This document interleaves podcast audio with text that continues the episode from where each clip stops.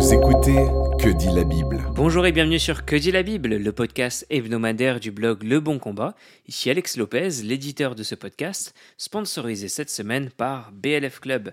BLF vous offre pour le mois de juin le livre L'amitié au féminin de Breast Indy, un livre qui parle aux femmes d'un thème qu'on apprécie particulièrement, l'amitié, et de comment cela s'articule dans nos relations au quotidien. Rendez-vous sur blfedition.com slash club et vous retrouverez le lien dans la description du podcast. Salut Guillaume, comment vas-tu Et est-ce que tu es prêt pour la question de cette semaine? Toujours prêt euh, quand j'entends ta belle voix. Salut Alex. Sur les starting blocks. cette semaine, on a reçu une question euh, théologique.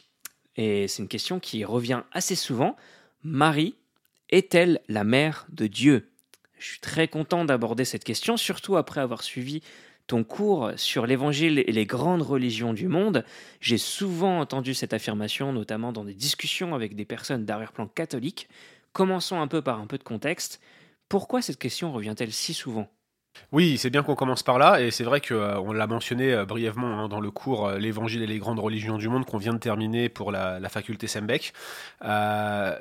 néanmoins, c'est surtout un sujet de christologie, et d'ailleurs, je suppose que la personne qui a posé cette question l'a posée soit avant le cours de christologie qu'on a eu récemment dans le cadre de transmettre, soit il n'a pas regardé ce cours de christologie, ce qui serait un grand mal, et nous nous permettons de souligner qu'il faut aller à transmettre, ça évite de nous faire traiter des questions par podcast. On plaisante bien sûr, c'est une excellente excellente question qui revient souvent, donc ça vaut le coup de faire un podcast à ce sujet-là. Et tu as raison, Alex, euh, souvent cette expression Marie, Mère de Dieu euh, vient de la liturgie catholique. Euh, parce que c'est la liturgie qui est majoritaire en France, donc on entend cette prière Sainte Marie, Mère de Dieu. on la retrouve aussi dans la liturgie orientale, il faut le dire, et c'est une formulation Marie, Mère de Dieu qui est souvent très perçue comme offensante par les protestants et par les musulmans. Le, principe derrière qui offense, c'est comment Dieu pourrait-il être euh, engendré Mais ce n'est pourtant pas du tout ce que cette doctrine affirme, et il faut absolument rappeler l'ancrage de cette formule dans l'histoire, parce que les catholiques ne la sortent pas d'un chapeau. Il ne s'agit pas euh, à proprement parler d'une doctrine mariolâtre ou mariologique, ou je ne sais pas comment on pourrait formuler la chose pour pour pas être trop négative. En réalité, la notion de Théotokos, parce que c'est ça la notion sous-jacente à Marie Mère de Dieu, c'est une doctrine qui est chalcédonienne. Oula, calcédonienne, va falloir que tu nous expliques un petit peu ça, Guillaume. Alors historiquement, les grandes controverses des débuts de l'histoire de l'Église, elles sont christologiques, c'est-à-dire qu'elles se focalisent sur la personne de Christ, et ça commence dès le euh, Nouveau Testament. Vous avez par exemple des, négations de la résurrection de Jésus, c'est probablement les premières hérésies. À mon sens, euh, ce qui se passait à Éphèse avec Hyménée et Philette par exemple, c'est ce qu'on appelle une eschatologie réalisée. Autrement dit, ils prétendaient que la résurrection était déjà arrivée. On n'attendait pas en fait euh, ce moment d'une résurrection corporelle. Pour eux, tout était complet avec ce qu'on appelait la nouvelle naissance, et Paul les condamne, et c'est très probablement l'erreur dans laquelle les Corinthiens étaient tombés, et que Paul euh, condamne dans 1 Corinthiens 15, un long chapitre où il maintient euh, l'importance de la résurrection corporelle est probablement l'un des chapitres les plus anciens euh, du Nouveau Testament. Pas le plus ancien, mais l'un des plus anciens euh, en tout cas. Ça, c'est l'une des premières erreurs christologiques qu'on retrouve dans l'histoire, mais vous en avez d'autres, hein. même dans la Bible. vous avez la négation de, l'humanité de Jésus, par exemple le docétisme, du verbe dokeo en grec, qui, qui signifie sembler, paraître. Le docétisme, c'est une, une, doctrine qui disait que, que, Jésus avait semblé être un homme, qu'il avait, avait pris l'apparence d'un homme, mais qu'il n'était euh, qui est une sorte de fantôme en quelque sorte. C'est la, théologie du Casper, si vous voyez ce que je veux dire. On croit euh, que Christ n'a fait que paraître devant ceux qui le voyaient.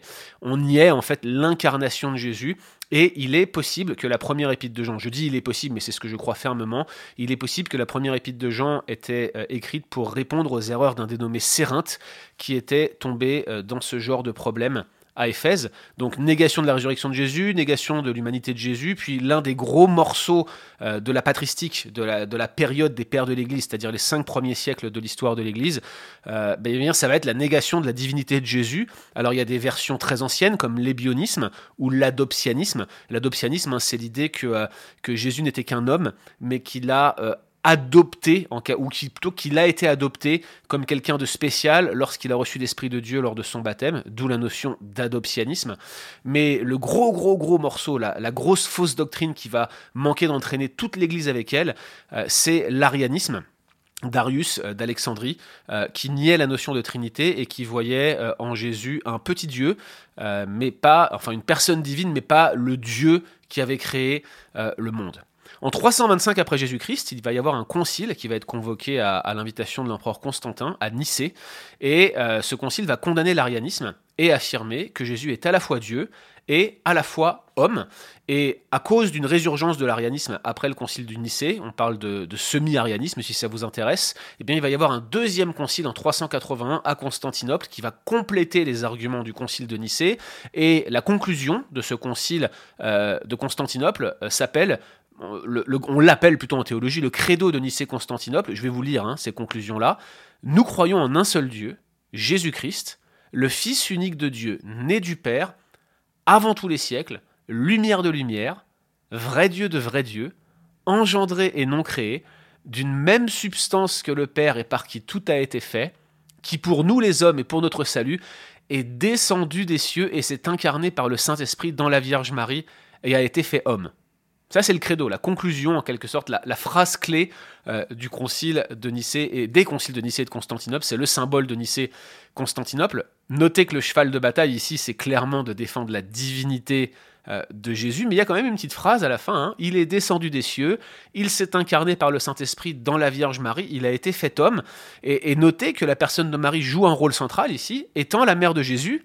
Eh bien, elle est la preuve de son humanité tout comme l'engendrement éternel du Fils est la preuve de sa divinité. Bref, Jésus est Dieu, Jésus est homme, mais euh, on n'insiste pas trop sur son humanité, c'était pas ce qu'il y avait à défendre à l'époque, et Marie est mentionnée comme, euh, en quelque sorte, la preuve que Jésus est bel et bien humain.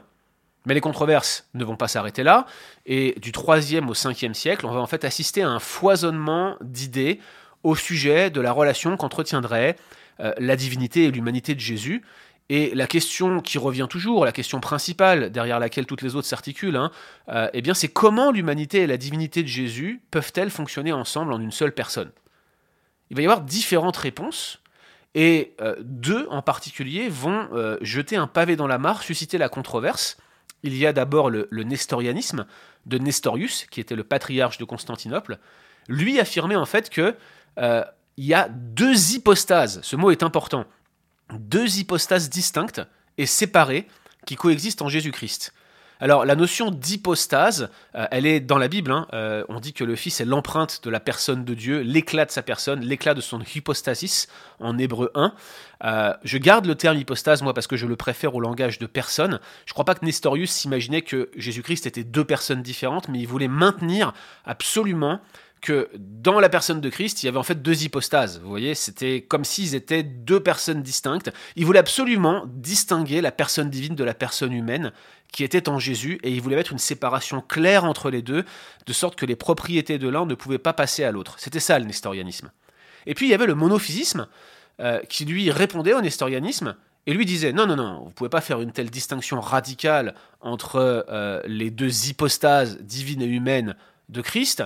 En réalité, dit le monophysisme, eh bien Jésus-Christ incarné n'a qu'une seule hypostase, une seule personne, et il n'a qu'une seule nature.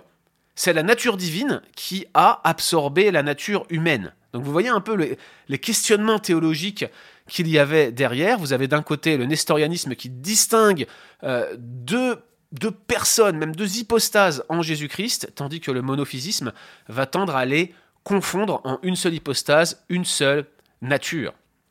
Pour Nestorius, c'était important de dire qu'il y avait deux hypostases en Jésus, parce que dans le cas contraire, ça aurait euh, amené ceux qui euh, tenaient l'idée d'une union ou d'une confusion des natures à dire que Dieu a souffert à la croix en Jésus. Ça aurait voulu dire que finalement, quand, quand Christ est cloué à la croix, c'est pas l'homme Jésus qui est cloué à la croix, eh bien c'est Dieu qui est à la croix, il souffre.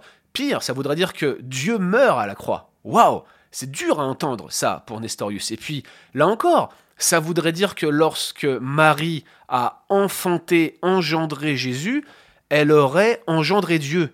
Et ça, pour Nestorius, c'est inconcevable. A l'inverse, pour les monophysites, eh bien Jésus n'avait tout simplement plus de nature humaine en tant que telle.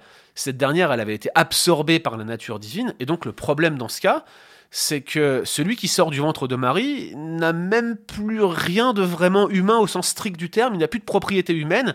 Là, elle n'aurait engendré que Dieu. Donc ces deux approches posent problème, et les théologiens du camp orthodoxe, c'est-à-dire qui, cherchaient à définir la doctrine de manière droite, vont se réunir à Chalcédoine en, en 451 après Jésus-Christ, c'est le quatrième concile œcuménique, et ils vont condamner à la fois le nestorianisme, donc cette division radicale entre deux euh, hypostases humaines et divines en Jésus, et le monophysisme qui prônait cette confusion. Je vais vous lire le credo du concile qui sert euh, de base à la compréhension protestante de la personne de Christ et de ses deux natures. Vous pouvez retrouver le credo sur euh, euh, les documents historiques de référence euh, dans l'onglet série du Bon Combat. Je vous propose de le retrouver parce que je vais vous le lire et à chaque fois que je le lis à des étudiants, on me dit que c'est la phrase la plus longue qui n'ait jamais été écrite sans point pour séparer les phrases. Vous voyez, c'est toujours ce qu'on me répond. Je vais vous le lire quand même. Suivant donc les saints pères, dit le concile de Chalcédoine, nous enseignons tous unanimement que nous confessons un seul et même Fils notre Seigneur Jésus-Christ, le même parfait en divinité, le même parfait en humilité, le même vraiment Dieu et vraiment homme, composé d'une âme raisonnable et d'un corps, consubstantiel au Père selon la divinité, et le même consubstantiel à nous selon l'humanité, en tout semblable à nous sauf le péché, avant les siècles engendrés du Père selon la divinité, et au dernier jour le même engendré pour nous et pour notre salut de la Vierge Marie, Mère de Dieu selon l'humanité, un seul et même Christ, Fils du Seigneur, l'unique engendré, reconnu en deux natures, sans confusion, sans changement, sans division et sans séparation, la différence des deux natures n'étant nullement supprimée à cause de l'union, la propriété de l'une et l'autre nature étant bien plutôt sauvegardé et concourant à une seule personne et une seule hypostase, un Christ, ne se fractionnant ni se divisant en deux personnes, mais en un seul et même Fils unique et engendré, Dieu Verbe, Seigneur Jésus-Christ, selon que depuis longtemps les prophètes l'ont enseigné de lui, que Jésus-Christ lui-même nous l'a enseigné, et que le symbole des pères nous l'a transmis. Waouh C'est une longue phrase, mais c'était ce qui était nécessaire pour régler cette controverse. Pour ce qui nous intéresse dans ce podcast, notez deux choses. Première chose, pour répondre aux deux erreurs du nestorianisme et du monophysisme, encore une fois, l'erreur de la séparation radicale ou l'erreur de la confusion des natures, eh bien, le Concile affirme qu'il y a deux natures, humaine et divine, mais une seule hypostase. Donc on garde bien les deux natures contre le monophysisme, mais elles sont unies en une seule hypostase, contre le nestorianisme. Mais attention, elles sont unies sans être confondues mais sans être séparés. Et on parle alors d'union hypostatique, et retenez ce mot-là, l'union hypostatique, c'est euh, la formulation qui règle une fois pour toutes la question de la relation qu'entretiennent les deux natures de Christ, la nature humaine, la nature divine, et qui permet de répondre à toutes les questions compliquées comme euh, comment se fait-il que Jésus ne connaissait pas le jour et l'heure lors de son retour? Euh, euh, Comment se fait-il qu'il a pu être tenté? Comment se fait-il qu'il a pu souffrir la faim? Toutes ces choses-là que Dieu apparemment dans sa divinité dans son infinité ne peut pas faire, eh bien il les a expérimentées en tant qu'homme mais il n'a jamais cessé d'être Dieu quand il était homme. Et par exemple, lorsqu'il est cloué sur la croix, il souffre en tant qu'homme, mais il souffre surtout en tant que Dieu homme. C'est l'union hypostatique qui, en quelque sorte, fait de la deuxième personne de la Trinité le seul Dieu homme qui n'ait jamais existé. Il est 100% Dieu, 100% homme. Il est parfaitement Dieu, parfaitement homme, deux natures unies en une seule hypostase. C'est ce que dit le concile de Chalcédoine en substance. Deuxième chose à noter, regardez comment le concile de Chalcédoine va creuser l'idée de défendre l'humanité de Jésus au travers de la preuve de son incarnation par Marie. C'est ce que faisait le concile de Nicée. Eh bien, le concile de Chalcédoine enfonce le clou et clarifie ce que Nicée voulait dire. Elle dit la preuve de l'union hypostatique, la preuve que Jésus est homme, mais aussi le Dieu homme, c'est l'incarnation. Et le Concile dit la Vierge Marie est la mère de Dieu selon l'humanité. C'est-à-dire que ce qu'elle a engendré, c'est un homme, mais pas n'importe quel homme. Elle a engendré le Dieu homme. C'est le fameux Théotokos, Marie, mère de Dieu, que les catholiques enseignent. Voilà l'histoire, Alex. Alors merci beaucoup, Guillaume. C'est un rappel historique vraiment important. Donc, est-ce que c'est juste de dire que Marie est Théotokos, mère de Dieu, ou est-ce que c'est une erreur? Alors moi je vous réponds que j'adhère pleinement à Chalcédoine et que théoriquement tous les protestants devraient le faire. C'est très récent les protestants qui rejettent Chalcédoine. C'est une euh, nouveauté euh, dans l'histoire depuis la fin du 19e siècle, même depuis le début du 20e. L'idée c'est que dès le ventre de sa mère, Jésus est Dieu. Point. Il est le Dieu homme. Il est le Dieu en deux natures, humaine et divine, qui sont unies en une seule hypostase. Il est le Dieu homme. Et lorsque Marie le met au monde, elle met au monde un homme, mais pas n'importe quel homme, il s'agit de Jésus, le Dieu homme. Et en cela, elle est la mère de Dieu selon l'humanité. Je crois que ça correspond à ce que la Bible euh, nous permet de faire comme inférence en réalité. En quoi est-ce que c'est important finalement, Guillaume? Alors c'est important et beaucoup plus qu'il n'y paraît. Ce n'est pas de la spéculation théologique. Je suis pas en train juste de stimuler mon cerveau euh, de perpétuel étudiant. En réalité, ce que je suis en train de, souligner au travers de cette doctrine, c'est qu'il est important de se souvenir qu'il fallait que Jésus soit le Dieu homme pour que nous puissions être sauvés.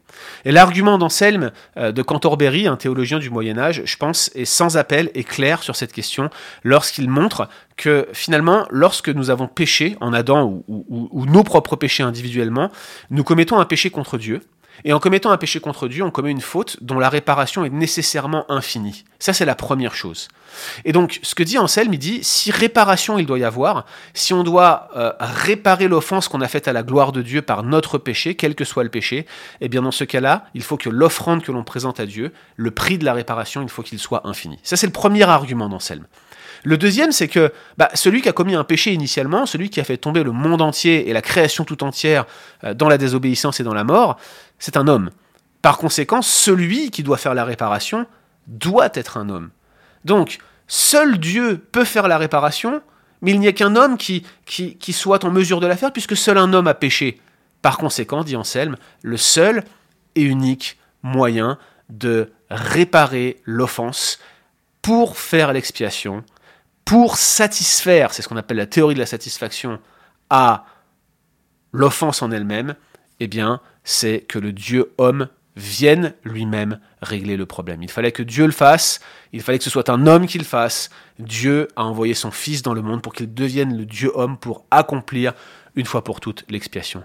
Donc en quoi est-ce important? Eh bien si ce n'était pas le Dieu homme, s'il n'y avait pas ce que les théologiens appellent l'union hypostatique, s'il n'était pas parfaitement Dieu, s'il n'était pas parfaitement homme, Jésus serait tout simplement incapable de nous sauver. Merci Guillaume, c'était Que dit la Bible en partenariat avec BLF Club. Ne manquez pas le livre de Brestin D à télécharger gratuitement. Rendez-vous la semaine prochaine pour un nouvel épisode de Que dit la Bible. Retrouvez d'autres épisodes sur www.leboncombat.fr.